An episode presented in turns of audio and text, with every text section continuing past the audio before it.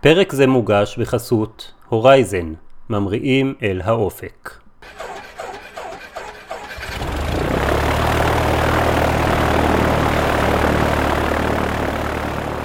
שלום וברוכים הבאים לפודקאסט כנפי רוח פרק 12.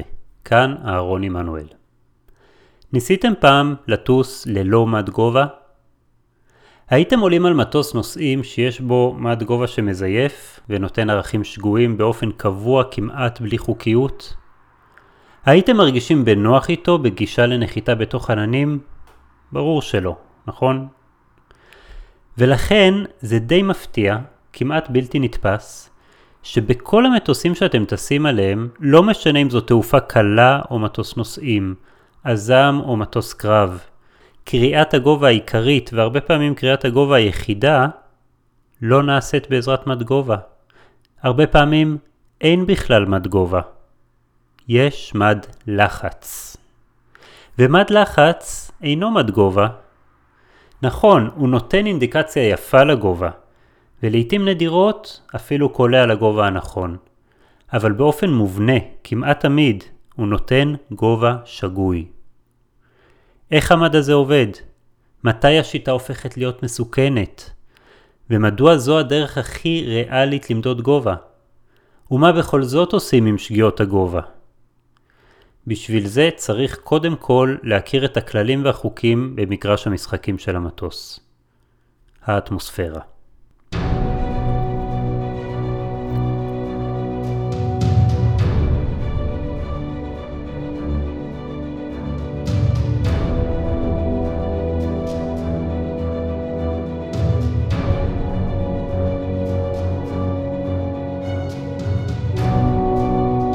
האמת היא שבאתי בכלל להקליט פרק על מד הגובה, אבל תוך כדי כתיבה הפנמתי שאי אפשר לדבר באמת לעומק על התנהגות מד הגובה אם לא מבינים כמו שצריך את כללי המשחק באטמוספירה. ובאטמוספירה יש די הרבה שחקנים, טמפרטורה משתנה, לחץ ברומטרי משתנה, צפיפות, לחות, מפלי לחצים ועוד. ולשם כך נתכנסנו, לדבר בפרקים הקרובים על לחץ, לחץ ברומטרי, אבל בלי לחץ. זאת תהיה סדרה של ככל הנראה שלושה פרקים. הפרק הנוכחי יהיה הקדמה פיזיקלית.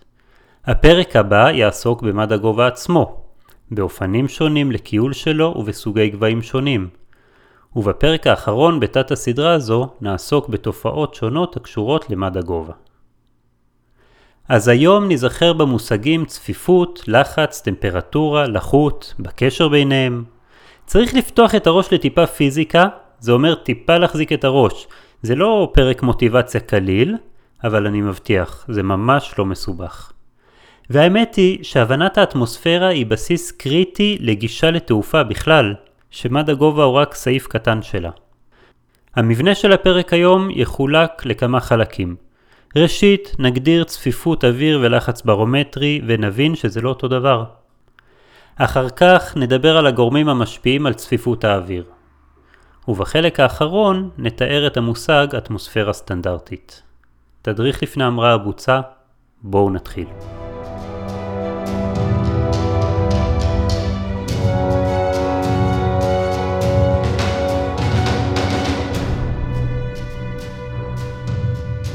לפני הכל, בואו נעשה קצת סדר בין שני מושגים קצת מבלבלים. צפיפות האוויר והלחץ הברומטרי. הרבה מתבלבלים בין המושגים האלה, לחץ וצפיפות, אבל האמת היא שמדובר בשני גדלים פיזיקליים שונים. אמנם קשורים זה לזה, כמו שנראה בהמשך, אבל הם גדלים פיזיקליים לגמרי שונים. ניתן דוגמה. דמיינו לרגע מגרש קארטינג כזה של מכוניות מתנגשות. אני לא נותן לכם עליו שום פרטים. ועכשיו אני שואל אתכם את השאלה הבאה. האם המגרש צפוף? אתם רוצים לענות, אבל חסרים לכם שני נתונים. הנתון הראשון כמובן, האם יש שם הרבה מכוניות? והנתון השני, מה גודל המגרש? כי בשביל לדעת את הצפיפות, לא מספיק לדעת כמה מכוניות יש, כי אולי השטח גדול, ואז זה לא צפוף. ולא מספיק לדעת את גודל השטח, צריך לדעת גם את כמות הפריטים ביחס לגודל השטח. יפה, הגדרנו את המושג צפיפות. צפיפות תלויה בכמות הפריטים ובנפח שבו הפריטים נמצאים. ועכשיו אני אשאל אתכם, בניתי מעקה למגרש, ואני לא בטוח האם המעקה יעמוד בלחץ של המכוניות המתנגשות. יעמוד או לא יעמוד? או, לחץ אינו צפיפות. לחץ הוא כוח המופעל על משטח. תאורטית, ייתכן שמגרש הקארטינג שלנו צפוף מאוד, אבל לא מפעיל לחץ, פשוט כי המכוניות עומדות דוממות. זו הייתה רק דוגמה בשביל להמחיש את ההבדל הפיזיקלי בין מושג הצפיפות למושג הלחץ, אבל אנחנו עוזבים את הדוגמה הזו ועוברים עכשיו לדבר על האוויר, מגרש המשחקים האמיתי שלנו. כשמדברים על צפיפות האוויר, מתארים כמה מסה, או במילים אחרות, כמה כמות חומר יש בכל יחידת נפח. זאת אומרת, כשמחשבים את צפיפות האוויר, לוקחים את כל המולקולות שנמצאות באוויר בתוך נפח מסוים, סוכמים מלשון סכום את המסה שלהם, ומקבלים את הצפיפות, כמות מסה מסוימת לכל יחידת נפח. היחידות הפיזיקליות הן מסה ליחידת נפח. יש יותר מולקולות בנפח של מטר מעוקב, הצפיפות גדולה. פחות מולקולות, הצפיפות קטנה. לדוגמה, באטמוספירה סטנדרטית בגובה פני הים, צפיפות האוויר היא כ-1.2 קילוגרם למטר מעוקב. זה נשמע די הרבה, וזה באמת הרבה, אחרת לא היינו יכולים לטוס. ובאמת, צפיפות האוויר משפיעה ביחס ישר על העילוי של המטוס. הגדלתם את הצפיפות פי שניים, גם העילוי יגדל פי שניים. אנחנו מכירים את הצפיפות מהמשוואה שמגדירה את העילוי. זוכרים? למי שזוכר, וזה לא קריטי כרגע, העילוי שווה לחצי מקדם העילוי כפול שטח הכנף כפול רו כפול המהירות בריבוע. הרו הזה במשוואה הוא בעצם צפיפות האוויר. הגדרנו את צפיפות האוויר. הלחץ, לעומת זאת, מתאר תופעה אחרת לגמרי. אם נסתכל על עמודת אוויר שמתנשאת לגובה אינסופי, נראה בעצם כמות מסה אדירה של מולקולות. כל המסה הזו נמשכת בכוח המשיכה, ויוצרת כוח על המשטח המונח מתחתיה, שזה כדור הארץ. הלחץ הברומטרי הוא בעצם הכוח שמפעילה עמודת האוויר הזו על משטח שמאונח לה. אז צפיפות אוויר היא מסה ליחידת נפח. בדרך כלל מודדים את זה בקילוגרם למטר מעוקב, או בליברות לאינץ' מעוקב. זהו מאפיין של בועת אוויר מקומית. מה צפיפות האוויר באותה בועה? לחץ ברומטרי לעומת זאת הוא כוח ליחידת שטח. זהו הכוח שמפעילה כל עמודת האוויר האינסופית על המשטח המאונח לה. אז את החלק הראשון סיימנו. הגדרנו צפיפות, הגדרנו לחץ ברומטרי, והבנו שזה לא אותו דבר.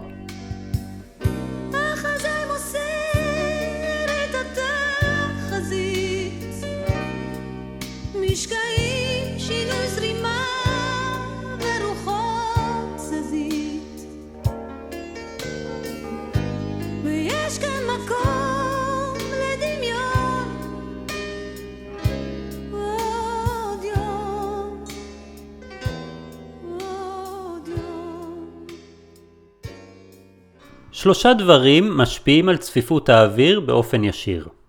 1. הלחץ הברומטרי 2. הטמפרטורה 3. אחוז הלחות היחסי ונעבור עליהם אחד אחד. הגורם הראשון שמשפיע על צפיפות האוויר באופן ישיר הוא הלחץ הברומטרי. צפיפות האוויר והלחץ הברומטרי שדיברנו עליהם קודם וראינו שזה לא אותו דבר, נכון, זה לא אותו דבר, אבל זה מאוד מאוד קשור אחד לשני. ככל שהלחץ הברומטרי גדל, גם צפיפות האוויר גדלה. וזה ממש הגיוני. תחשבו על בועה דמיונית של מטר מעוקב, שמונחת על פני כדור הארץ. אם עמודת האוויר שמעליה מפעילה לחץ גדול, הלחץ דוחס את האוויר שלמטה בתוך הבועה, והאוויר נדחס ומצטופף יותר. הלחץ הברומטרי ככל שהוא גדל בעצם מגדיל את הצפיפות של האוויר שנמצא מתחת לאותה עמודה. היחס הוא יחס ישר, אם הלחץ הברומטרי יגדל פי שניים, גם הצפיפות תגדל פי שניים. ואתם בטח משלימים בראש, אז גם העילוי יגדל פי שניים, ואתם לגמרי צודקים. אם לחץ ברומטרי גדל פי שניים, גם הצפיפות תגדל פי שניים, וממילא גם העילוי יגדל פי שניים. וכך יוצא שהלחץ הברומטרי שמשפיע ישירות על הצפיפות, משפיע ממילא באופן ישיר על העילוי. בימים של לחץ ברומטרי נמוך מאוד באופן קיצוני, ניתן לצפות לירידה מסוימת בביצועים. מרחק המראה גדול, קצב טיפוס איטי. כי הלחץ נמוך, וממילא צפיפות האוויר נמוכה, והעילוי קטן. לעומת זאת ביום של לחץ ברומטרי גבוה מאוד, ניתן לצפות לביצועים משופרים, כי צפיפות האוויר גדלה. אז הגורם הראשון שקובע את צפיפות האוויר הוא הלחץ הברומטרי. הגורם השני שמשפיע על צפיפות האוויר הוא הטמפרטורה. כשהטמפרטורה עולה, כשהאוויר חם, הצפיפות יורדת, ויש פחות חלקיקים בכל יחידת נפח. ולהפך, כשהטמפרטורה יורדת, כשקר, צפיפות האוויר עולה. הסיבה לכך מאוד פשוטה. טמפרטורה היא בעצם ביטוי לאנרגיה הקינטית של חלקיקים, או במילים אחרות, כמה חלקיקים נעים מהר. כאשר האוויר חם, זה אומר שהחלקיקים שבאוויר נעים לכל עבר במהירות. ומה קורה? הם מתנגשים זה בזה, ניתזים זה מזה בכוח, ושואפים כל הזמן להתפשט במרחב האינסופי שמסביב, או במילים אחרות, הצפיפות יורדת. בגוף קר, האנרגיה הקינטית של החלקיקים נמוכה, הם נעים לאט, פחות מתנגשים, ואין שום גורם שירחיק את החלקיקים זה מזה, והצפיפות עולה. רוצים דרך ממש לא פיזיקלית וממש לא אמיתית, אבל די טובה בשביל לזכור את זה? תדמיינו שכשהאוויר קר, קר למולקולות. הן רועדות מקור, מצטופפות, מצטופפות בשביל להתחמם, הצפיפות עולה. כשהאוויר חם, חם, חם למולקולות, הן חייבות קצת מרחב בשביל להתאוורר. כל מולקולה אומרת לחברתה, תתרחקי ממני נשמה, גם ככה חם לי. והצפיפות יורדת. עכשיו זה לא באמת ההסבר הפיזיקלי, זה רק סימן בשביל לזכור. פיזיקלית, כמו שאמרנו, כשחם יש התנגשויות שמפזרות את החלקיקים במרחב וככה האוויר צפוף פחות. כשקר, המולקולות קרובות יותר זו לזו ונעות באיטיות והצפיפות עולה. ביום חם, צפיפות נמוכה, ביצועי המטוס יורדים. ביום קר, לעומת זאת, ביצועי המטוס עולים.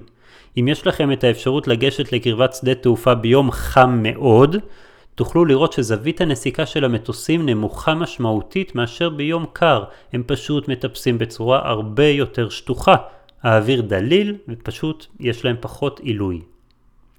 אז ראינו, הגורם הראשון שמשפיע על צפיפות האוויר, הלחץ הברומטרי. הגורם השני שמשפיע על צפיפות האוויר, הטמפרטורה.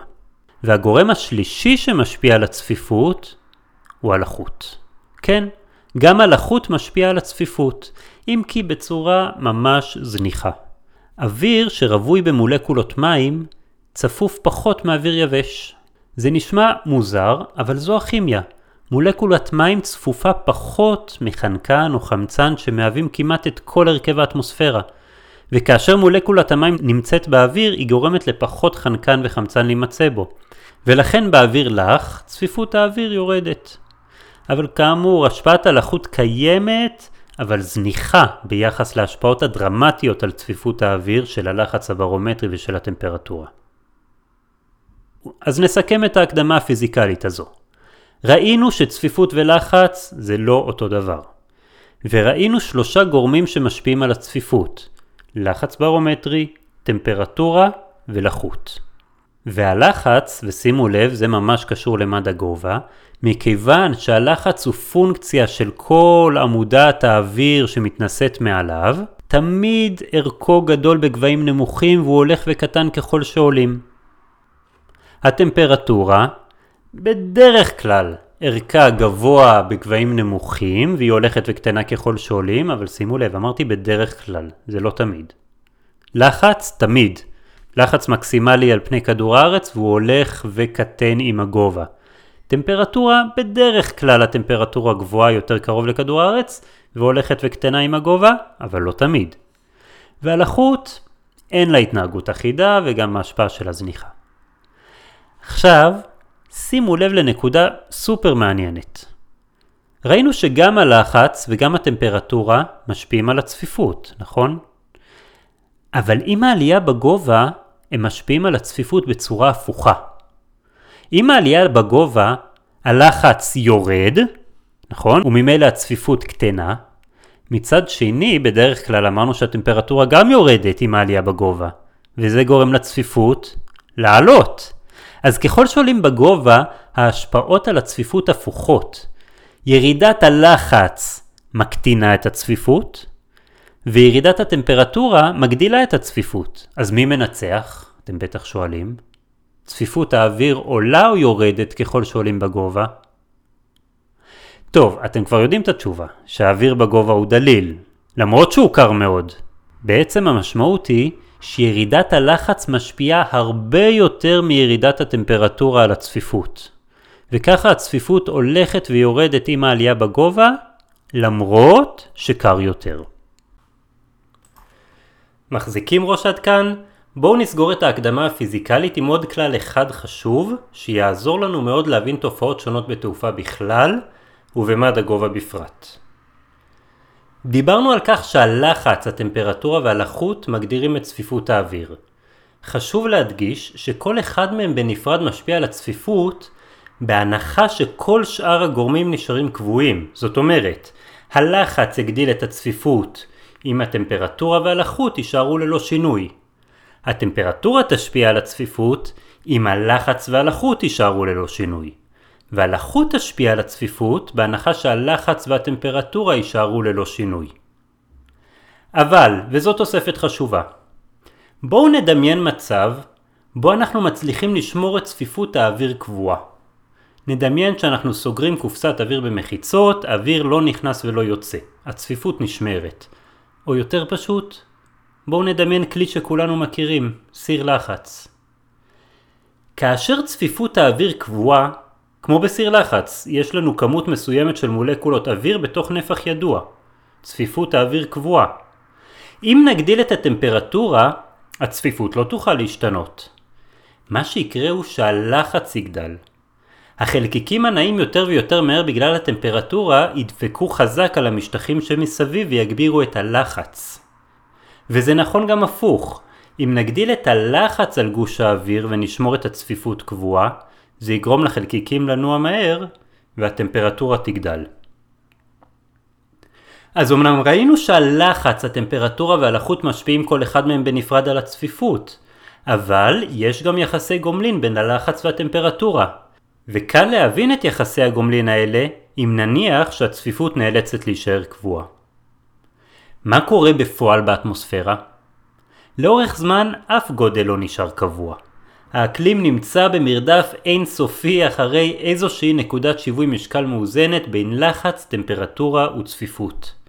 רוחות, זרמי אוויר עולים ויורדים ומעברי חום הם כולם ביטויים לאותו מאמץ סזיפי של האטמוספירה להגיע לשיווי משקל. אך לפרקי זמן קצרים באזורים מוגדרים, גדלים פיזיקליים מסוימים כמו לחץ, טמפרטורה או צפיפות נשארים קבועים באופן יחסי ומאפשרים לנו להבין תופעות שונות לפי החוקים שהגדרנו. וחלק מאותן תופעות מתבטאות בהתנהגות מד הגובה במעבר בין אזורים עם מאפיינים שונים, וכמו שעוד נראה בהמשך. רק השמיים מעליי יורדים קצת לפניי לאיזה בוקר חם, לאיזה בוקר קר נתעורר השמיים ראינו ששלושה גורמים באטמוספירה משפיעים על צפיפות האוויר לחץ, טמפרטורה ולחות. אבל חבר'ה, אין דבר דינמי ומשתנה יותר בעולם מלחץ, טמפרטורה ולחות. שלושת הערכים הללו משתנים ללא הרף כתלות בזמן ובמיקום, ויוצרים את המערכת המופלאה והמורכבת כל כך שנקראת אקלים. עכשיו, מכיוון שמדידת הגובה נעשית בעצם על ידי מדידת לחץ, ובמאמר מוסגר אני אגיד שגם מדידת המהירות תלויה במדידת הלחץ. היו חייבים להגדיר מודל שיתאר מין מצב אפס כזה באטמוספירה. תיאור של ערכי לחץ, טמפרטורה ולחות בגבהים שונים, והמודל הזה יהווה נקודת ייחוס לכל סיטואציה בה התנאים לא יהיו בדיוק כאלה. אם התנאים באטמוספירה יהיו בדיוק כמו באותו מודל סטנדרטי, נוכל לדעת שמד הלחץ מודד אכן גובה, ומד המהירות אכן מודד מהירות. אך אם התנאים לא יהיו בדיוק זהים למודל, נוכל למדוד את השינוי ממצב האפס הזה של הסטנדרט ולהעריך את גודל השגיאה של המד. וכך נקבע תקן אחיד ובינלאומי למצב אפס הזה של האטמוספירה, והתקן הזה נקרא ISA, International Standard Atmosphere. התקן הזה הוא למעשה תיאור של מצב מסוים באטמוספירה מבחינת ערכי טמפרטורה ולחץ, מין הקפאת מצב כזו. עכשיו, כל סיטואציה בה ערכי הטמפרטורה והלחץ באטמוספירה שונים מאותו מצב אפס, נחשב כאטמוספירה לא סטנדרטית, ואז צריך להתחשב בשינויים הנגרמים מהמצב הזה. מד הגובה, שהוא בעצם מד לחץ, הוא מודד גובה בתנאי שאטמוספירה היא סטנדרטית.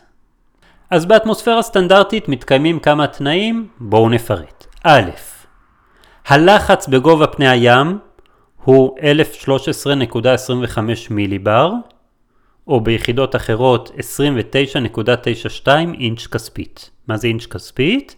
בדיוק כמו שזה נשמע, הלחץ שמפעילה עמודת כספית בגובה של 29.92 אינץ' על המשטח שמתחתיה.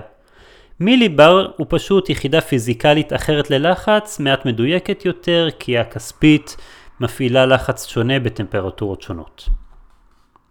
תנאי שני לאטמוספירה סטנדרטית, הטמפרטורה בגובה פני הים היא 15 מעלות צלזיוס בדיוק. תנאי שלישי, הטמפרטורה יורדת בערך קבוע של 2 מעלות צלזיוס לכל עלייה של 1,000 רגל. ותנאי רביעי, האוויר יבש לחלוטין. אין לחות וגם אין רוחות. עכשיו, ישנם עוד כמה הנחות שנוגעות לגובה רב באטמוספירה, אבל נניח להם כרגע אנחנו מדברים באזור הקרוב לכדור הארץ. ראינו שבאטמוספירה שוררים ערכי לחץ שונים עבור כל גובה. באטמוספירה סטנדרטית, קצב ירידת הלחץ, או במונח המקובל יותר, מפל הלחץ, יהיה בקירוב 1 אינץ' כספית עבור כל עלייה של אלף רגל, ניתן תכף דוגמאות. או אם נדבר ביחידות מיליבר, נפילה של 1 מיליבר לכל עלייה של 30 רגל. אוקיי? 1 אינץ' כספית ל-1000 רגל, או 1 מיליבר ל-30 רגל. ככל שנעלה בגובה, מפל הלחץ, קצב ירידת הלחץ ילך ויקטן, מעל 15,000 רגל סדר הגודל יהיה נפילה של 1 אינץ' כספית לכל 2,000 רגל, או 1 מיליבר לכל עלייה של 60 רגל. בואו ניתן קצת דוגמאות. באטמוספירה סטנדרטית, הלחץ שנחוש בגובה פני הים יהיה 29.92 אינץ' כספית, והטמפרטורה תהיה 15 מעלות צלזיוס. בגובה 1,000 רגל נחוש אינץ' כספית 1 פחות, שזה אומר 28.92 אינץ' כספית, והטמפרטורה תהיה 13 מעלות צלזיוס. ובגובה 2,000 רגל נחוש עוד אינץ' כספית אחד פחות, 27.92 אינץ' כספית, והטמפרטורה תהיה 11 מעלות צלזיוס. אם נחשוב רגע בערכי מיליבר, ראינו שבאטמוספירה סטנדרטית מפל הלחץ יהיה 1 מיליבר לכל עלייה של 30 רגל. אם תעשו חשבון זה אומר שבכל אלף רגל יש נפילה של בערך 33 מיליבר. זה אומר שבגובה 1,000 רגל מעל פני הים, הלחץ יהיה 1,013 פחות 33 בערך, 980 מיליבר. בגובה 2,000 רגל, הלחץ יהיה 1,013 פחות 66, שזה אומר 947 מיליבר. ובגובה 3,000 רגל, הלחץ יהיה בערך 900 מיליבר. באמת אם תסתכלו במפות השירות המטאורולוגי לגובה 3,000 רגל, תראו כתוב שם 900 מיליבר. זהו חברים, בפרק הבא נדבר על קיול מד הגובה ונרחיב על סוגי הגבהים השונים. מקווה שנהנתם. מוזמנים להצטרף שוב בפרק הבא, ועד אז, טיסות נעימות ובטוחות לכולנו.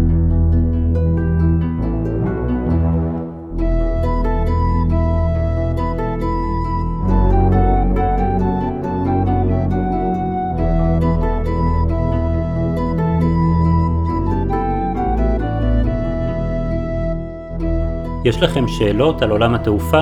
נושא מקצועי שלא ברור עד הסוף? רעיון לפרק שהייתם רוצים לשמוע? או אולי מעוניינים לתאם טיסת חוויה או טיסת היכרות בדרך לרישיון? מוזמנים לפנות בכל נושא, למייל או לטלפון. כך או כך, קחו תובנה אחת לדרך.